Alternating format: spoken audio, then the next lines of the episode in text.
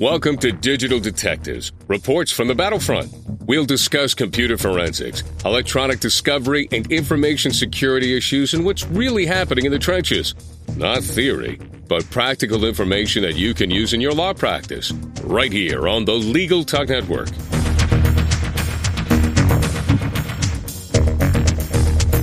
Welcome to the 28th edition of Digital Detectives. We're glad to have you with us. I'm Sharon Nelson, president of Sensei Enterprises. We'd like to take this time to thank our sponsor, Gallivan, Gallivan, and O'Melia, creators of the digital war room platform for e-discovery. And I'm John Simek, vice president of Sensei Enterprises. Today on Digital Detectives, our topic is metadata. What you can't see can hurt you. We're pleased to welcome as our guest Karen Masson, the president of Litera Litera makes content lifecycle management software to create, collaborate, compare, control, and clean business documents. The software allows companies to improve productivity, mitigate risk, and protect reputation. Welcome, Karen. Well, thanks so much for having me, guys. Well, you're very welcome. Uh, I want to start off, Karen, by asking you about something we hear a lot when we go to conferences. We hear from people attending that they've read about metadata in journals and blogs. They usually will now raise their hands and say they know what it means, but sometimes secretly they admit that they don't fully understand it. Can you explain a little bit? Sure, sure.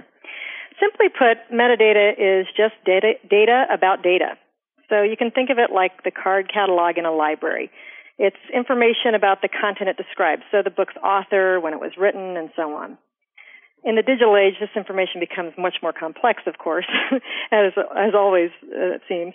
So it's also critical for things like searching through massive volumes of data, as well as to understand the life history of an individual document. So a lot of people basically understand that metadata exists, since they at least see the visible properties inside their office documents. But they're surprised to learn that it not only has things like author and date created that show up on that list, but also all kinds of other information such as previous revisions, including previous insertions, deletions, track changes, comments, uh, who sent the document, total editing time, and much more. So the metadata, uh, just as an example, for a photograph wouldn't just contain things like the date the photo was taken, but GPS coordinates, serial number, the camera used, and so on. It can be very telling information. Well, I, I hate to admit it, Karen, but I'm, I'm, at least old enough to to remember what a card catalog was. Um, I, I, don't even think they have those in libraries anymore, do they? No. I know we're showing our age, aren't we? Yes, we are. Um, so, so where can we find metadata and kind of describe what what does it look like? Is it anything you have color or whatever to it? sure, sure. Um, you know, there's all sorts of business files and content that contain metadata, from spreadsheets to presentations to email to web pages and everything in between. And the metadata in these files is typically embedded, which means that the metadata isn't almost isn't always accessible from right within the file itself. Metadata can be plain, straightforward language easily read by anyone, or it can be in the form of code, tags, and the like, which are often discernible even to the naked, untrained eye. So one of the most common examples that users will find oftentimes that um, is a problem with the metadata is that people often repurpose a document. So they had created originally for one group and now they're going to reuse it for another. And they inadvertently leave either the metadata from the original into their newly converted file, including things like the client's name, or sometimes they actually do that right within the visible part of the document itself, um, you know, through just hidden fields or other things. The the primary response it seems like most people have to metadata is fear. So so can you tell us why they should be afraid and why it's so dangerous? sure. Well, especially in the legal profession, you know, confidential or privileged information, if that's inadvertently disclosed, can have tremendously serious consequences for the business and for the law firm for the law firm, just the mere disclosure that a person or, or a firm is even a client can be a breach of confidentiality, let alone anything of substance that might, say, be found in the back history of track changes. so, you know, that, that's a major concern for them, making sure that they manage confidential information. For corporations, um, accidentally sharing sensitive information can have significant financial impact in the form of fines for noncompliance or negative impact on stock value, damages from litigation, or it could tra- trigger a painful audit or discovery process. So, you know, in the recent past, people were able to point a finger to IT and say, it's not my job. I'm an expert in the law or whatever their field of expertise. And it's their job to handle all this mysterious technical stuff. But, you know, as you may have heard, that no longer flies, at least not in the legal profession recognizing that the proliferation of new technologies, especially mobile devices, were the cause of a massive spike in data leaks, the uh, American Bar Association's Commission on Ethics 2020 resolution for the ABA Rules of Conduct Rule 1.1 was passed in August. And basically what that says is lawyers are now being res- held responsible for the technical competence in securing their clients' confidentiality. And so for those of us focused on this arena, this wasn't a big surprise. There's already 13 states that had adopted similar policies. But some lawyers were completely shocked by this. And I'm sure, well, I know for you guys know this, being on the blogs and so on. And, and of course the IT inboxes, they just lit up all over the place as lawyers were trying to confirm that their IT department basically had them covered, quote unquote, especially on those mobile devices. So tell us a little more about the mobile devices, Karen, since you mentioned that. And I know pretty much everyone today has some sort of a smartphone strapped to their hip or in their pocket or something, if if not more than one. So how mm-hmm. how how how is that that impacted or what what does metadata have to do with with those or, or some of the concerns? Sure. You know, most law firms and many other document intensive companies have tools that are loaded on the desktop for their users to clean metadata every time that they email um, they email something with an attachment externally to the organization, and that's great until you're not working from your desktop. You're working from your iPad or your smartphone, in which case you're bypassing that system altogether. So that's why server-based metadata removal systems were created, and uh, they are right. You know, IT really does have to make that happen. Um, but ultimately, it's the the job of the users to make sure that they do. You've often said, I think I've heard you say many times, that metadata is the least of the hidden information problem. Can you tell me what that means, Karen? Sure. It's actually pretty simple. You know, we can't, while we can't risk leaving it in there, most of us don't run around looking for meta- metadata in other people's documents. I'm sure, well, maybe some people do for a living. I, I, do, and particularly for resumes. So. yes, but the average user that doesn't do that, obviously, and um, it's really the viewable information that's temporarily obscured that kills us. Users forget that they have hidden rows and formulas in a spreadsheet, for example, or notes in their PowerPoint document, internal comments and track changes that they forgot to accept or erase. Um, even highly confidential personal information like social security numbers, financial account numbers, things like that. Confidential information may not even, uh, it may not even be hidden in the metadata, but be viewable right inside the document, such as those uh, numbers, for example. You can just see them right on the page. So if we're honest with ourselves, you know, every one of us listening has probably hit send to an external person on an email and wish they could recall that message. Um, you know, I guess that's just part of human nature. We make mistakes, and that's why we have to put processes in place and tools to sort of catch us when we do. Um, you know, it's funny. I was thinking about some of the examples of companies that have made mistakes like this, and uh, if you're feeling badly about uh, hitting send, as I have, you shouldn't feel so bad, quite as badly when you hear about some of these stories like uh, for example, someone at Barclays had an Excel that had 179 contracts with hidden columns that were then accidentally submitted in a buyout offer of a Lehman Brothers assets. You know, that resulting acquisition discussion was materially affected in terms of valuation due to those disclosures. Or Joost, for example, they accidentally leaked three months worth of partnership deals with major networks through a hidden data in a PDF. Um, Google was uh, one of the other victims, they unintentionally leaked their financial projections when uh, someone uncovered those investigating notes in PowerPoint. And Microsoft, not to be outdone by Google, of course, developed a multi-million dollar marketing initiative to counter Apple's successful I'm the Mac guy campaign. Uh, and the documents related to the initiative posted on Microsoft's website revealed that they had actually been drafted on a Mac. So interesting. a little embarrassing. These things can happen, but they can have tremendous uh, financial impact, as you can see. Mm-hmm.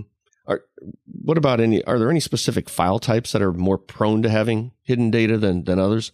Uh, you know, virtually all types of files contain metadata. I would say because of their widespread usage and distribution in, in business in general, Microsoft Word, Excel, PowerPoint, PDFs, image files um, are probably the most likely to contain potentially harmful metadata. You know, I'm going to ask you a question that obviously we know the answer to, but it's one we get asked a lot. Uh, and that is Does it take an expert in order to find the metadata in documents?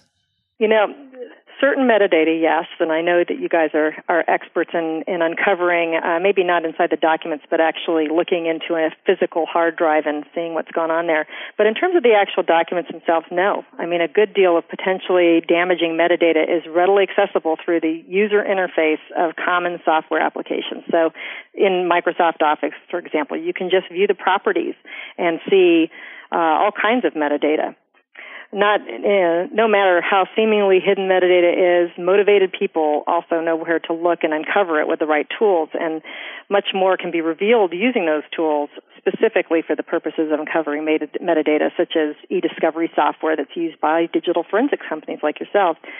Litera's metadata cleaning software, Metadact for example, can locate hundreds of different types of metadata within Office documents alone.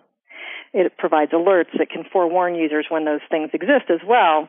But those preview capabilities, um, you know, being able to see all of that data and understand what's in there, even if it's hidden, exist in tools like ours. Well, before we move on to our next segment, let's take a quick break with a few words from the Legal Talk Network and our sponsor, Gallivan, Gallivan, and O'Melia, creators of the Digital War Room platform for e-discovery.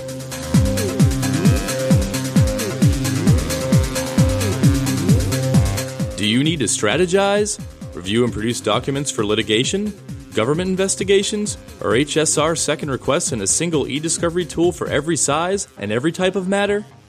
Digital War Room eliminates costly pre processing of collected documents, realizing savings of 80% or more, and giving you greater control over e discovery.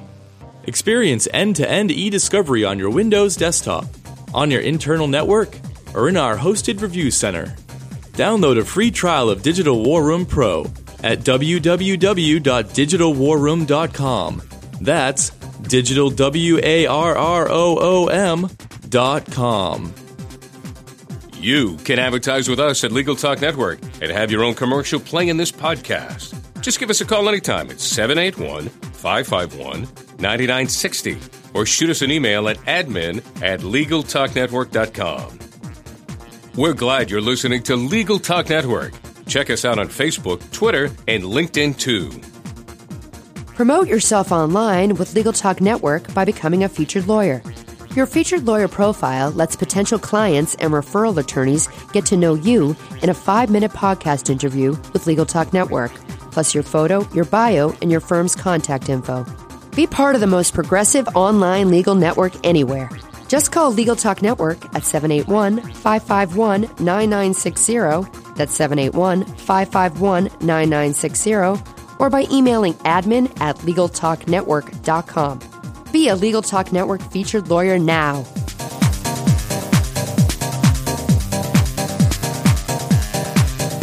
Welcome back to Digital Detectives on the Legal Talk Network. Today we're talking to Karen Musand, the president of Litera.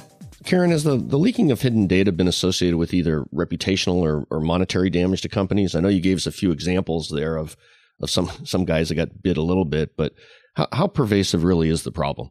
You know, it, it's huge. I mean, according to the survey, corporate email 2011-2012 by the Radicati Group, business professionals send an average of 41 emails per day, and a quarter of those have at least one file attached. So any of those would, that, uh, that are going externally would be at risk. Um, you know, many businesses understand the risk of leaking sensitive information through the metadata in these attachments, and they have software tools on the desktop uh, to scrub any kind of hidden information. But even with that in place, the estimate is that 10% of business emails could be leaking information via these um, via the metadata and hidden information in these documents. Well, one of the things I wanted to talk to you about is this bring your own device movement, which has made people crazy on so many fronts I can't enumerate them all. so, so how has it how has it contributed to this particular problem of metadata? Well, you know, according to a 2012 uh, survey uh, done by Litera, we did a um, uh, program on mobile device usage and document security, and 96% of all mobile devices and tablet uh, users access business email from their devices. So pretty much everybody. And a third of those can access their company's central document repository. And what's more, about 86% of those mobile device users forward emails with the documents attached. And this is a real weak point in the business communications chain where metadata is likely to be inadvertently shared. The number of professionals who work remotely is predicted to continue e- increasing, and of course we know that that's already a huge number. So that just exacerbates the problem. And you know, along with this trend is the reality of bring your own device, where we look at uh, the study by Cisco in 2012, where they looked at global IT survey highlighting the enthusiasm over tablets in the enterprise, and they found that about 50% of employees use mobile devices to conduct business activities in that study, including the sending and receiving and reading of emails. So all these factors contribute to the pervasiveness of metadata being unwittingly shared with regulators, customers, competitors, the media, and other groups that really scrutinize a business's content. All right, so I think we've sufficiently scared our listeners, and, and we know we, we, we, we know we have a problem. So, um, how how do we solve that, and, and where should we uh, we start with all this? Well, you know, I think probably the the safest place to start, of course, is with a metadata cleaning tool, and you want to think about that uh, in terms of one that's not going to just run on the desktop, uh, but also to be able to handle all of these mobile devices, webmail, and so on. So most experts would agree that businesses should now be using a server-based metadata cleaning tool that ensures that all these documents with these attachments to email are automatically cleaned no matter how they're sent, whether it's from the desktop, webmail, mobile devices, tablets, whatever it is. Um, and we also recommend that policies are set and enforced on the enterprise level so that employees don't even have to think about scrubbing metadata um, if they think about it at all, which is the problem, of course. They, they aren't thinking about it. So just make it happen behind the scenes for them. Well, that's that's a question that people ask all the time. Do they, do they have to screen and scrub all the, the their email? I'm hearing you say yes. Mm-hmm. Yeah, I mean basically anything that's going externally for sure, not internally, but externally as a general rule, you want all of those to be cleaned. And um, you know, there's different levels of cleaning. You, you, we have clients that set it to high, medium, low, for example. But best of breed metadata cleaning software is flexible and allows for different varieties of controls based on the business area, the different groups or individual users, being able to give uh, granular controls where it's required, but then also not missing anybody. So making sure that you've got things set at the highest level so that um, at the server level so that things are not accidentally going through uncleaned. Given the pr- proliferation of the mobile devices, especially in the tablets, um, we think that your metadata cleaning software should be able to clean all of those things sent externally from anywhere. And you want to make sure that it cleans all the key file types that you are typically sending, that an email uh, user's sent items reflects exactly what the recipient received. That's a critical point, especially in the case of discovery. But in general, nobody wants to not know what they sent. So they want to be able to go back and look at that. Um, they you need to make sure that the tool is enterprise grade uh, if you're in a larger organization. You don't want to have to be monkeying around with everything at uh, individual setting levels. You want proper redundancy failover and distributed workforce support capabilities. And uh, finally you want to make sure that whichever vendor you choose that you have excellent support because you are touching exchange. All right karen. So what is all this going to cost us well, I can't speak for other products. Um, Metadact-D is about $80 per user per year. So that tends to be comfortable for any size organization. Um, we do offer volume discounting and so on, and uh, so $80 is the highest price, and the larger the firm, the smaller that number gets. And we do honor any current pricing they have in place of some other product. Um, but you know, businesses don't have to buy that. Karen, Metadact yeah? is your server-based product, correct? That is correct, and okay. we do have um, our our desktop based product as well. And you don't have to buy that separately. If you have uh, Metadact E, you automatically have the desktop component as well, which would allow you to do things like cleaning e- cleaning uh, metadata, even if you're not sending it through email. If you just want to clean a pile of files in a DMS, for example. So, so if a listener doesn't have an IT department or or they have a small IT department with limited resources, uh, are these options also available to them? Yes, absolutely. In fact, we would recommend that uh, in the case if you decide that you're working with Litera, that you actually have your Microsoft Exchange consultant work directly with our people. We provide free consulting, and uh, we can really help both uh, help them through the process and getting that installed, which is relatively quick. It's usually less than three hours from end to end to set up everything. Um, and that will really help to mitigate risk and protect reputation. Well, we sure want to thank you, Karen, for joining us today. You've got remarkable expertise in this area, uh, and you express yourself very, very well. Thank you for sharing your expertise with our listeners. I know they learned a lot. Th- thank you again for being with us. Well, thanks again for including me, and I hope you guys have a great week. Well, that does it for this edition of Digital Detectives. And remember, you can subscribe to all editions of this podcast at LegalTalkNetwork.com or on iTunes. And you can find more about Sensei's digital forensics technology and security services at www.senseient.com. We'll see you next time on Digital Detectives. The views expressed by the participants of this program are their own and do not represent the views of, nor are they endorsed by, Legal Talk Network, its officers, directors, employees, agents, representatives, shareholders, and subsidiaries. None of the content should be considered legal advice. As always, consult a lawyer.